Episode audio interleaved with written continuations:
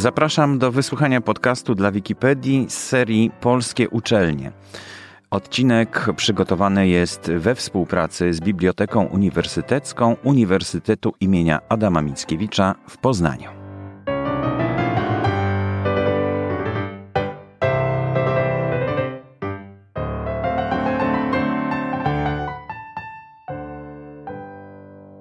Przed mikrofonem Borys Kozielski, witam serdecznie w serii podcastów Polskie Uczelnie, czyli podcasty dla Wikipedii. Dzisiaj zapraszam do wysłuchania fantastycznego wykładu, ja już go słyszałem, więc wiem, że jest fantastyczny, który przedstawi nam pani doktor Joanna Ciechanowska-Barność. Ukończyła filologię polską na Uniwersytecie Adama Mickiewicza i zawodowo związana jest z edukacją oraz doskonaleniem nauczycieli. Jest absolwentką Szkoły Liderów Polsko-Amerykańskiej Fundacji Wolności. Aktywnie działa w sektorze pozarządowym, angażując się w projekty społeczne, między innymi wspierające udział kobiet w życiu publicznym oraz o prawo osób w wieku dojrzałym do aktywności i rozwoju. Dla równowagi pisze i publikuje felietony, reportaże i opowiadania. A o czym będzie dzisiaj, pani profesor? O takim jednym z nas, jednym z Wielkopolan, który moim zdaniem jest, nawet nie wiem, czy, nie zapo- czy zapomniany, czy nieodkryty, o którym mało wiemy, a jest to postać niebanalna. Trafiłam na tego pana zupełnie przez przypadek, bo koleżanka, która mieszka w Gostyniu, opowiadała mi, jak ten człowiek żyjący kilkadziesiąt lat temu zmienił okolice w promieniu kilkudziesięciu kilometrów właśnie w okolicach Gostynia, bo on się związał z Pudliszkami. I ja może kilka słów o tym, jak on się, jak do tego doszło, że on tam trafił do tych Pudliszek. Otóż Stanisław Fenrych urodził się w tysiąc osiemset osiemdziesiątym trzecim roku w zaborze rosyjskim. Jego rodzicami byli Władysław i Helena. I to byli, to było takie, taka, takie małżeństwo z, z takimi ziemiańskimi korzeniami, ale chyba już nie mieli własnego majątku, tylko ojciec prowadził, zarządzał majątki, majątkami innych ludzi.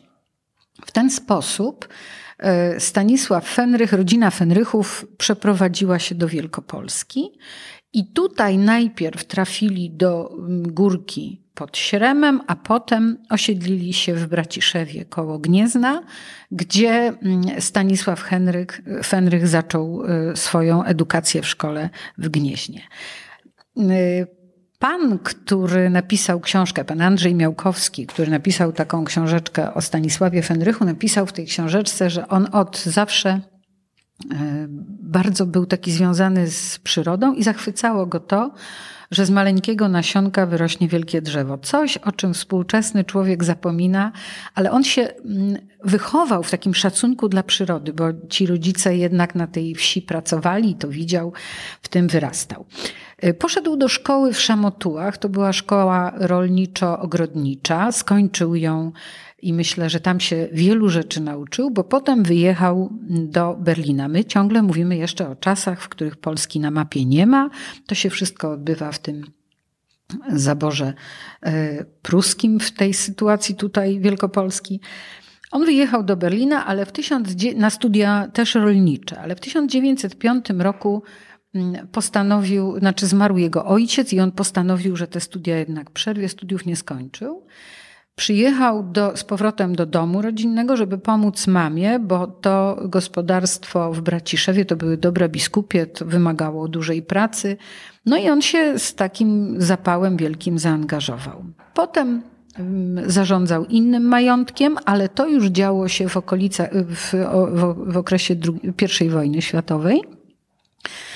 I choć odnosił duże sukcesy, to zrezygnował z tej pracy. W tysiąc dziewięćset siedemnastym przeniósł się do Poznania i zatrudnił się w Urzędzie Ziemskim. Kiedy wybuchło powstanie wielkopolskie, kiedy to powstanie przyniosło oczekiwane przez Wielkopolan efekty, Niemcy nagminnie sprzedawali swoje majątki. I Stanisław Fenrych kupił taki majątek w Pudliszkach. Majątek jest o tyle ciekawy, że właśnie w tym majątku kiedyś mieszkał, znaczy kupił go od wnuczki tego pana, ale mieszkał tam kiedyś pan Kenneman, współtwórca Hakaty, najbardziej takiej prężnie działającej organizacji niemieckiej, której, której celem było wynarodowienie Wielkopolan. Więc tu uważam, że jest taki pierwszy znak, o którym warto mówić, że, że Polacy wtedy bardzo tak odważnie sięgali i to powstanie wielkopolskie spowodowało, że w, w Wielkopolanach zmieniło się myślenie o tym, po ten majątek sięgali. Oczywiście to wszystko było kupione zgodne, zgodnie z prawem, bo tam była procedura. Niemcy, którzy się wyprowadzali, przenosili się do Niemiec, musieli podpisać stosowne dokumenty, tak żeby nowy rząd polski mógł to sprzedać polskim obywatelom. I Stanisław Fenrych kupił Pudliszki razem ze swoim bratem i ze swoim szwagrem. Bo ja właśnie chciałam jeszcze dodać do tego, że Stanisław Fenrych miał dwóch braci i trzy siostry i że to była taka, taka polska rodzina, która tak właściwie całe życie się wspierała, aczkolwiek potem tam doszło do jakichś takich rozliczeń i trudniejszych sytuacji, ale to się wszędzie dzieje, więc nie ma się co nad tym zastanawiać. Jest tysiąc dziewięćset dziewiętnasty rok, Stanisław Fenrych kupuje Pudliszki. Majątek jest ogromny, bo to jest piętnaście tysięcy hektarów. Tam jest kilka wsi. Oni się, ci panowie się podzielili tymi wsiami, co, gdzie który zarządza, ale Fenrychowi przypadły Pudliszki. I ten majątek był naprawdę zrujnowany. Niemcy już od dobrych dziesięciu lat, poprzedni właściciele, nie inwestowali w ten majątek, więc to, co on kupił, było na tyle zrujnowane, że okoliczni mieszkańcy stukali się w czoło i mówili o tym, że prędzej im gruszki na wierzbie wyrosną, jak Fenrych cokolwiek na tym zarobi. Fenrych tego nie słuchał. I to jest jedna z jego wielkich zalet, że nigdy nie słuchał tych, którzy go wstrzymywali, a zawsze słuchał tych, od których się mógł nauczyć. To jest taka cecha, którą mają właśnie mądrzy liderzy, którzy zmieniają świat. Nie posłuchał tych negatywnych opinii, i kiedy przeprowadził się do Pudliszek, to myślę, że musiało to być dla wszystkich na tyle trudne doświadczenie, że w opowieściach okolicznych ludzi do dzisiaj żyją historie, jak to Fenrych w tysiąc dziewięćset dziewiętnastym roku zbierał owoce, które spadały z drzew, którymi były wysadzone drogi wtedy między, między wszystkimi wsiami, polami. To, to były naturalne takie zas- nasadzenia i on coś, koło czego przechodzimy obojętnie, on to wszystko zbierał i w piwnicach pałacu jako pierwszą rzecz zrobił z tego marmolady i je sprzedawał. No, ludzie o tym opowiadają do dzisiaj, to jest napisane właśnie w tej książeczce jako taka anegdota pokazująca, jakie to były początki. Ale to był bardzo inteligentny człowiek, i w majątku w Pudliszkach miał starą mleczarnię, miał chyba jakieś, jako, jakąś cegielnię, nie wiem na jakim ona była stanie, ale tartak miał także i on to wszystko uruchomił. Zaczął od produkcji cegły, które, które były, to były maszyny poruszane jeszcze końmi, bo to, bo to wszystko jest jeszcze ten czas. Więc on miał tutaj naprawdę taką ciężką fizyczną pracę do wykonania, natomiast był w to tak zaangażowany, że bardzo szybko to przyniosło efekty. I zaczął od tej cegielni, w której zbudował, tworzył cegły, żeby móc wybudować nowe pawilony do nowych inicjatyw. Te inicjatywy miał niezwykłe. Sam o sobie mówił, że jemu życia nie starczy, żeby zrealizować swoje pomysły. I to był właśnie taki człowiek.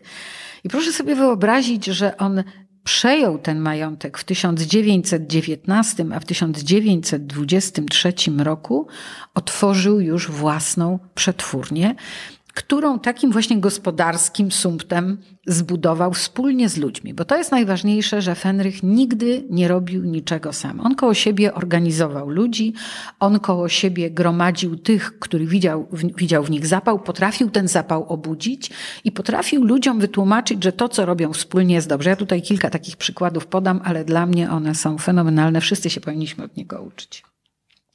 tysiąc dziewięćset dwudziesty trzeci rok był dla niego rokiem bardzo ważnym. ponieważ nie tylko otworzył tę pierwszą fabrykę swoją, tę, tę przetwórnię, natomiast także się w tym roku ożenił. Ożenił się z panną Teresą Boszulak, którą kilka lat wcześniej poznał w sąsiednim majątku. Majątek nazywa się, nazywał się Dłoń i oni produkowali nasiona siewne. On bardzo dbał o to, żeby wszystko, co, co potrzebne do procesu produkcji, było jak najlepszej jakości. I w tym domu, w tym gospodarstwie, gdzie wyszukał te nasiona siewne, które od tych państwa kupował, spotkał panią Teresę Boszulak, podobno bardzo piękną dziewczynę, którą poprosił, żeby zaczęła z nim współpracować jako księgowa. Ona w ten sposób trafiła do majątku bardzo prędko. Yy, zaczęli właśnie współpracować i tak współtworzyć razem ten zespół, oczywiście także z innymi ludźmi. I w tysiąc dziewięćset dwudziestym trzecim roku, w czerwcu, było otwarcie tej fabryki, w grudniu był wielki ślub. Wielki w sensie, że już to była taka postać znana. Natomiast bardzo ciekawa rzecz, nie pojechali w podróż poślubną i pani Teresa Fenrychowa pisała o tym i, i często opowiadała, że postanowili wspólnie, że wszystkie pieniądze, które mają, będą inwestowali w rozwój tej przetwórni, tej fabryczki. No i od tego momentu zaczynają się przepiękne przykłady takiej gospodarskiej inwencji Fenrycha. Ja opowiem o kilku, bo dla mnie one są niezwykłe. Po pierwsze, to był człowiek, który pomyślał sobie, że skoro ma dużo owoców, to na przykład można je wysuszyć i sprzedać. I rozpoczął handel z Francuzami, z francuskim wojskiem, które odbierało od niego ten susz owocowy. On oczywiście, żeby ten susz prawidłowo zrobić na te wymogi europejskie, musiał sprowadzić odpowiednie maszyny, musiał mieć dobrej jakości owoce, o to wszystko zadbał. No i oczywiście to przynosiło potem korzyści. Mnie zachwyca jego pomysł na mleczarnię. On pomyśl, pos, wybudował nową mleczarnię, bo w tej starej po Kenemanie to już tam nie, nie uzyskałby takich efektów, ale wybudował piękną, nowoczesną mleczarnię. No i wtedy pomyślał sobie, że on musi mieć dobre mleko. Żeby mieć dobre mleko, trzeba mieć zdrowe krowy. Żeby mieć zdrowe krowy, to trzeba o nie zadbać. Więc nawiązał kontrakt ze swoimi sąsiadami i zbudował dla tych krów własne obory, w które oni wstawiali swoje zwierzęta. On zapewniał tym zwierzętom paszę i opiekę weterynaryjną właściwe, i w, właściwą i wtedy miał gwarancję, że to mleko jest najwyższej jakości. Za mleko płacił sąsiadom i bardzo szybko zrobiło się tak, że każdy, który trochę myślał, to już nie mówił o tym, że z Fenrychem to te gruszki na wierzbie, wprost przeciwnie. Ludzie się zaczęli od niego uczyć i zaczęli go naśladować i zaczęli wchodzić w te biznesy bardzo chętnie, bo widzieli, że to się przekłada na konkretną robotę. I w ten sposób on tę Wielkopolskę w tej części w kilku, promieniu kilkudziesięciu kilometrów zaczął zmieniać.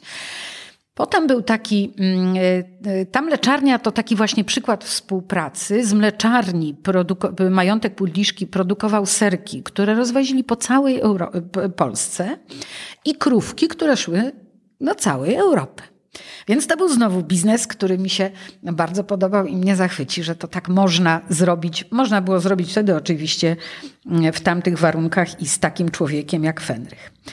W tysiąc dziewięćset dwudziestym piątym roku, może jeszcze o tysiąc dziewięćset dwudziestym ósmym powiem, bo to trochę wybiegnę, ale w tysiąc dziewięćset dwudziestym ósmym, kiedy firma już była mocno taka znana na rynku polskim, w tysiąc dziewięćset dwudziestym czwartym pojawiły się pierwsze samochody, które rozwoziły towary Fenrycha po całej Polsce. Były magazyny konsygnacyjne na, w całej Polsce, w dużych miastach i tam rozprowadzali to, więc on się stawał taką marką coraz bardziej popularną.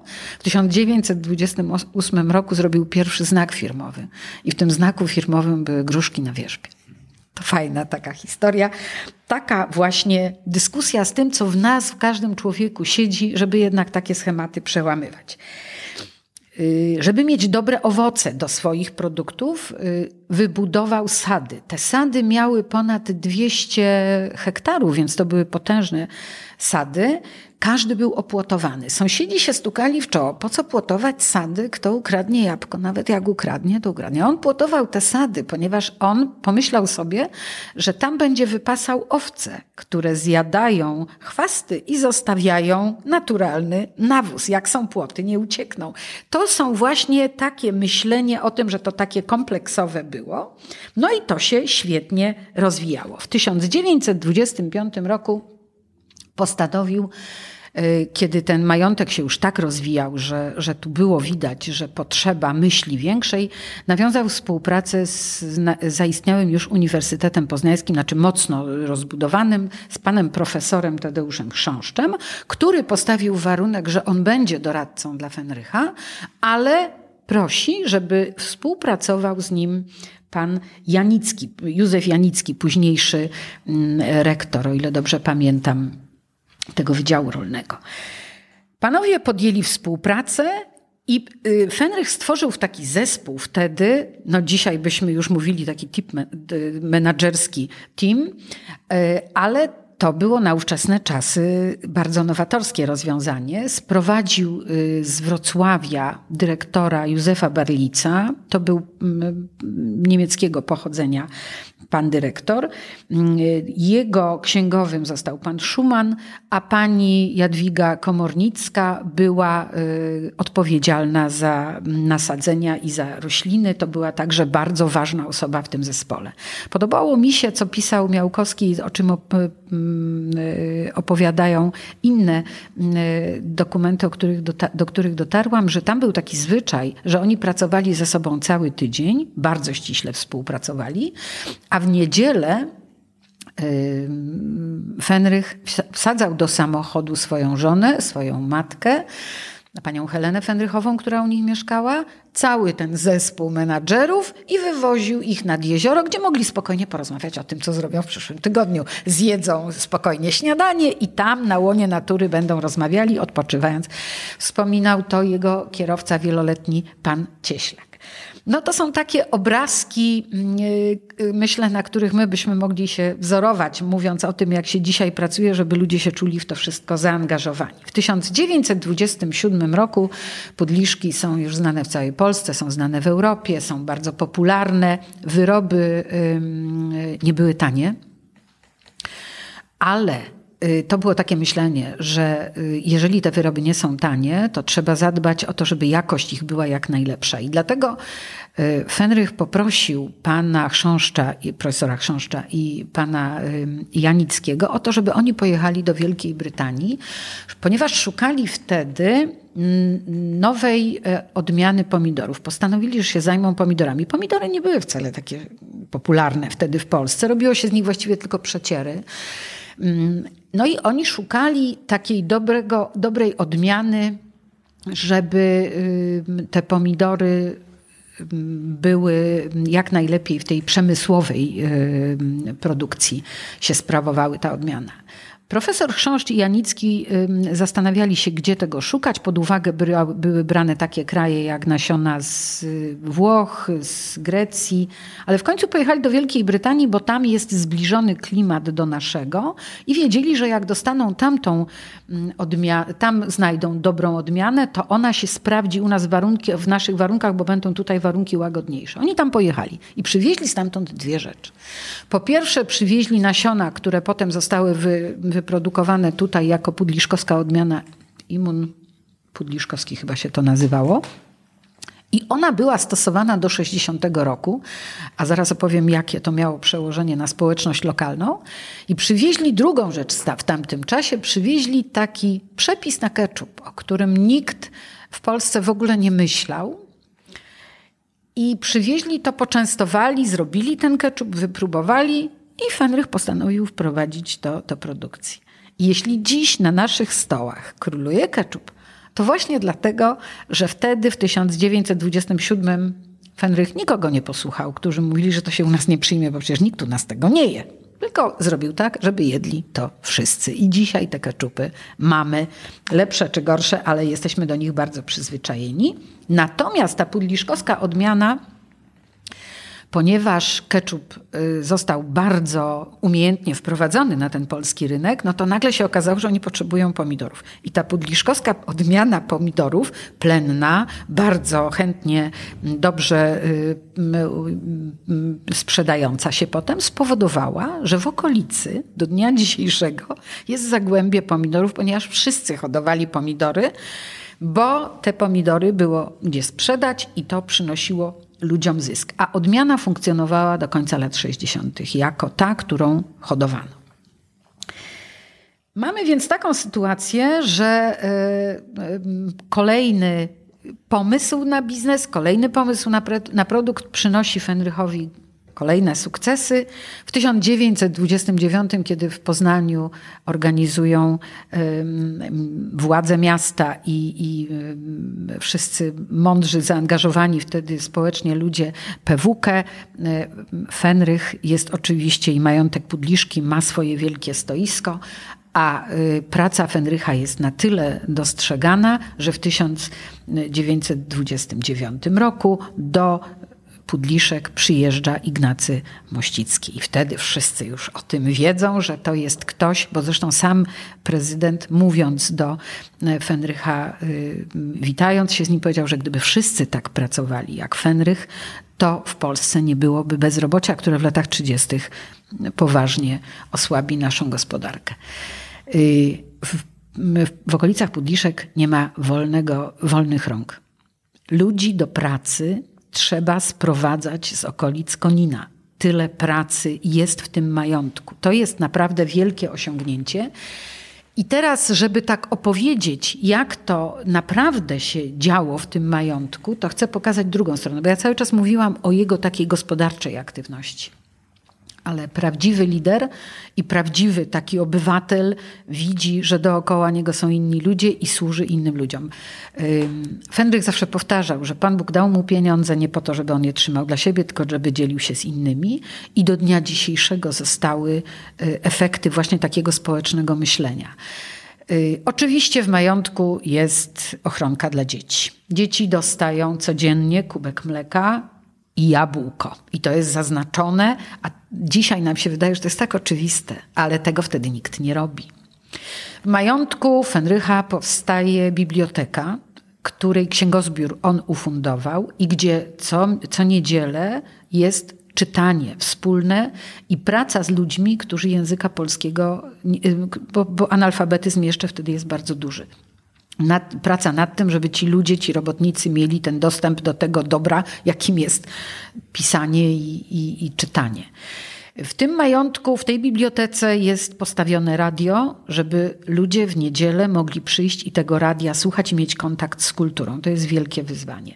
On zakłada, buduje hotel dla pracowników sezonowych, tych, których sprowadza, żeby mieszkali i żyli w dobrych warunkach. Na miejscu jest poradnia, w której raz w miesiącu, raz w tyg- dwa razy w tygodniu jest lekarz, a cały czas jest opieka pielęgniarska, a kobiety w ciąży i dzieci mają y, porady lekarskie za darmo.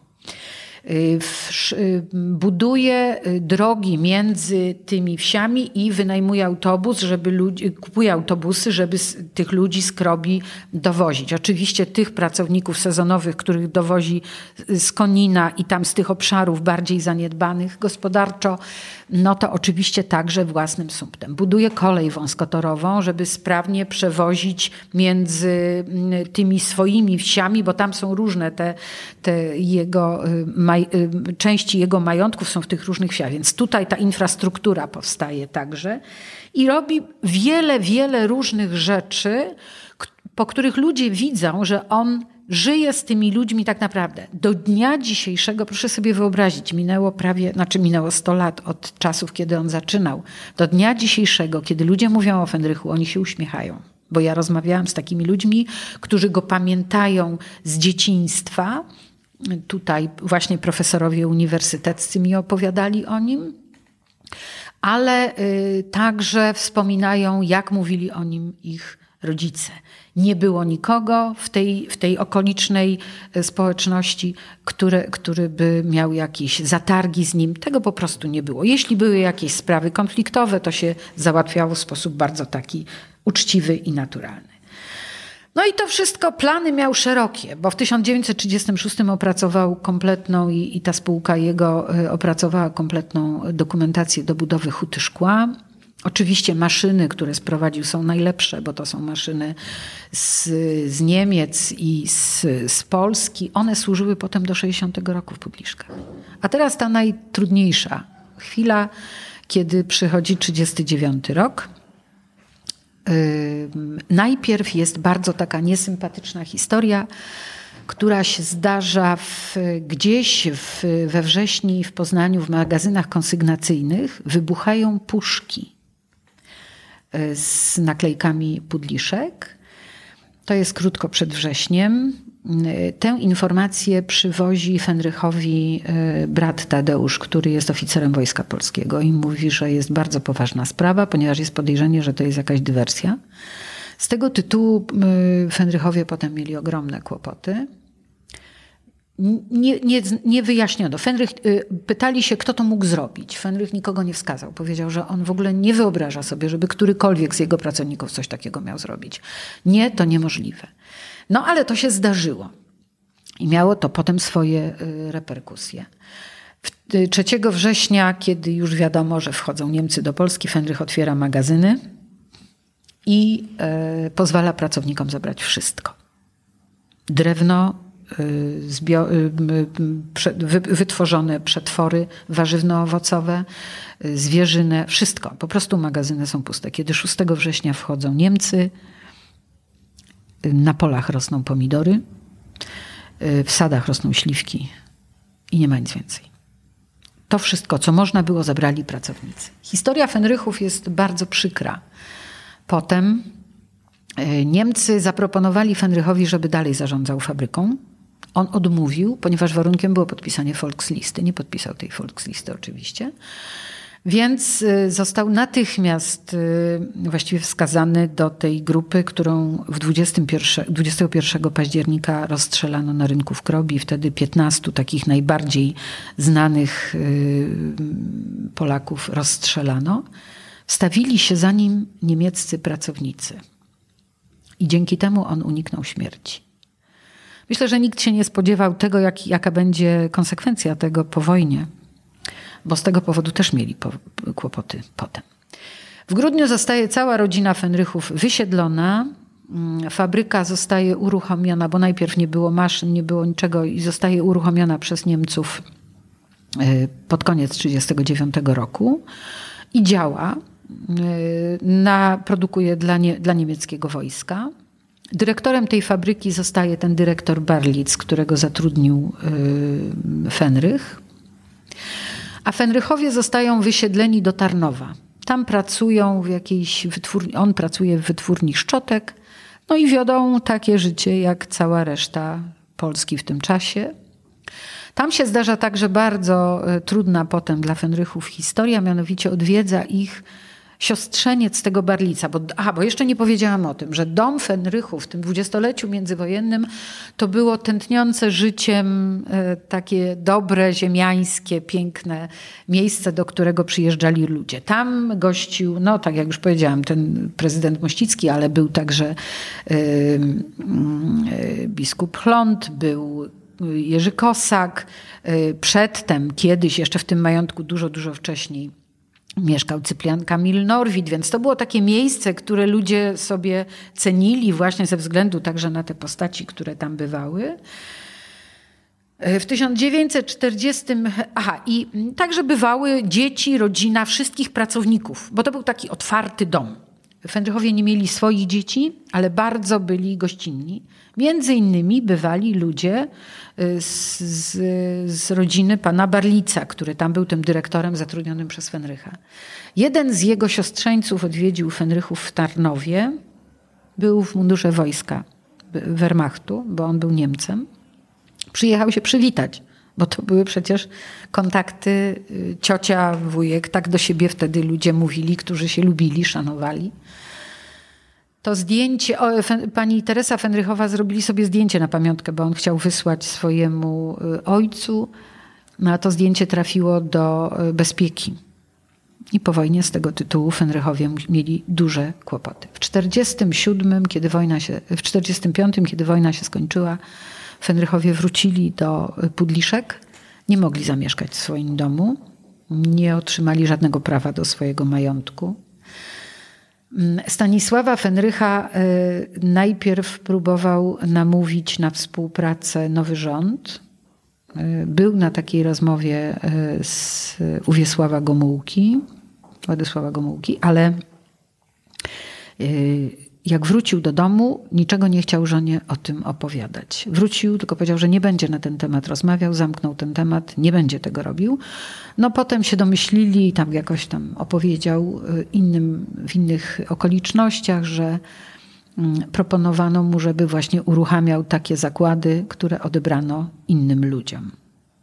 No bo tak to wyglądało, prawda? Cały ten majątek przejęło państwo, nie, ta, ta nowa władza, nie rozliczając się z jego poprzednim właścicielem. Końcówka życia pana Fenrycha i jego rodziny była bardzo trudna. Oni zostali bez środków do życia, mieszkali w jakimś wynajętym pokoju i naprawdę żyło im się trudno. Potem, kiedy w pięćdziesiątym pierwszym roku Stanisław Fenrych już nie mógł pracować, do pracy poszła jego żona, pracowała znowu jako księgowa w jakiejś spółdzielni, utrzymywała męża. Pan Fenrych umarł w pięćdziesiątym piątym roku. I właściwie tak się jakoś zdarzyło. No oczywiście za, w, w tej Polsce socjalistycznej nikt o nim nie pamiętał, bo o takich ludziach się w ogóle nie mówiło i nie pamiętało. A potem trochę o takich ludziach zapomnieliśmy.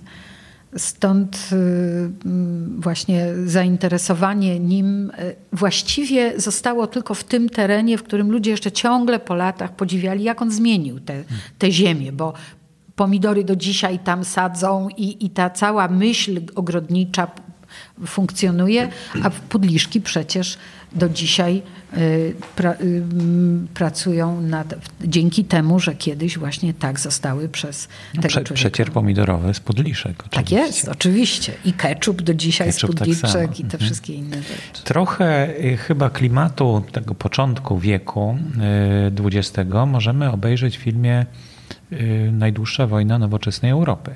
Bo tak, to są podobne tak. historie, podobne klimaty, więc warto jako uzupełnienie może tematu sobie sięgnąć po ten serial, który został ostatnio odrestaurowany i pięknie się prezentuje.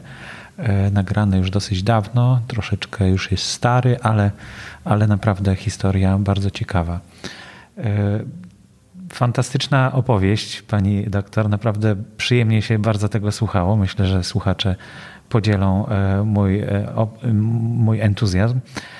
Proszę powiedzieć, czy możemy coś jeszcze doczytać na temat...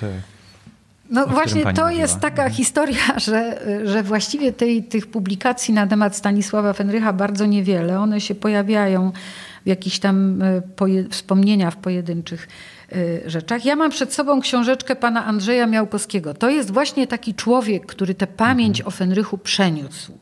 On pracował, trafił jako młody chłopak do Pudliszek, po studiach trafił tam i pracował od tysiąc dziewięćset sześćdziesiątego roku, czyli on już pana Fenrycha nie znał, ale bardzo się zaprzyjaźnił, z wielkim szacunkiem, wielkim szacunkiem darzył Poznam panią to, Teresę, Teresę Fenrychową i ten, tę myśl, której on jak gdyby był potem szefem, bo najpierw pracował jako dyrektor techniczny przez jedenaście lat, a potem przez siedemnaście był dyrektorem naczelnym przedsiębiorstwa Pudliszki. No No i on napisał taką książeczkę wspomnieniową mhm. Stanisław Fenrych. Cała moja wiedza jest z tej książeczki. Dostałam także, udało mi się zdobyć taką książeczkę wydaną w Gdańsku, w której są wydane listy rodziny Fenrychów, ale tam są listy różnych osób, więc już nie tylko Stanisława Fenrycha, no to dla ludzi, którzy chcieliby się zająć, jest na pewno znakomite źródło informacji. Ja y, nie, nie jestem y, historyczką, więc ja y, to tak z obywatelskiego punktu widzenia i z zachwytu dla, nad historią człowieka i tego, jak my mamy, jakie ciężkie mamy losy y, tak. w naszej y, polskiej kulturze i jak trudno tutaj naprawdę y, uszanować takie liderskie, bo, bo mnie w tym, bo, bo ludzi światłych, gospodarczych, takich inwestujących mamy bardzo wielu, natomiast ludzi, którzy zmieniają swoją okolicę m, dzięki swojej pracy, no to jest niewielu. To takich mamy właśnie y, Cegielski, mhm. y, Marcinkowski, ta idea pracy organicznej, ja poznanianka jestem w niej zakochana i przekonana do jej, y, do jej istnienia i do jej sensu, a Stanisław Fenrych wpisuje się w to znakomicie.